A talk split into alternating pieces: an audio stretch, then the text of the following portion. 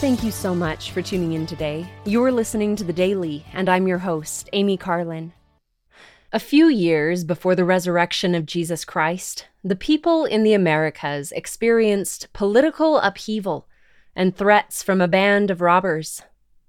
The leader of the people was a righteous man named Lachoneus, and he received a letter or epistle from the leader of the robbers called Giddianhi. In his letter, Giddianhi was both flattering and threatening, claiming that his robbers would make short work of the Nephite people, and praising Lachoneus's noble spirit in a play for power over the Nephites. As I read that letter and Lachoneus's response, I was struck by the similarities that Giddianhi's letter bears to ways that Satan will try to persuade us to join his side rather than the Lord's. Satan still uses these tactics today, and he always has. We learn in 2 Nephi that he will rage, pacify, and flatter in his attempts to lead us away from the truth. The adversary wants us to easily give up what is ours and grant him power over us. He may claim that he will make us equals and brethren, but this has always been a lie and always will be. The devil will not support his children at the last day, but doth speedily drag them down to hell. All he desires is to make us miserable, like unto himself. Giddianhi's threat to come to war within a month with unconquerable, battle ready soldiers was intended to intimidate and inspire fear. The adversary is likewise an expert of exaggeration and scare tactics.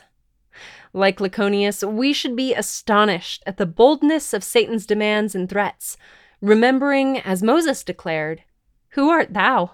For behold, I am a son or daughter of God, in the similitude of his only begotten. And where is thy glory, that I should worship thee? Instead of heeding Giddianhi, the people followed Lachoneus and turned to God for strength in preparation for the robbers' coming. How did they prepare? They prayed. They gathered together to gain strength. They built fortifications. They gathered armies. They made weapons. They set guards. And they repented. Lachoneus also appointed more captains. In a time of trouble, he gave his people responsibilities and stewardships to fulfill. He expected the best of them.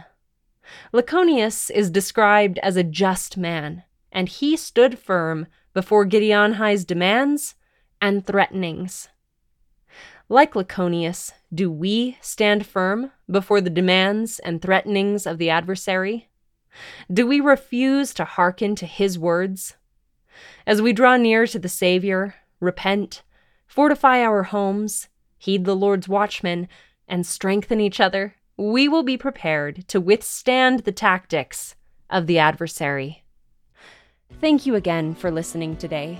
The Daily is brought to you by The Church of Jesus Christ of Latter day Saints.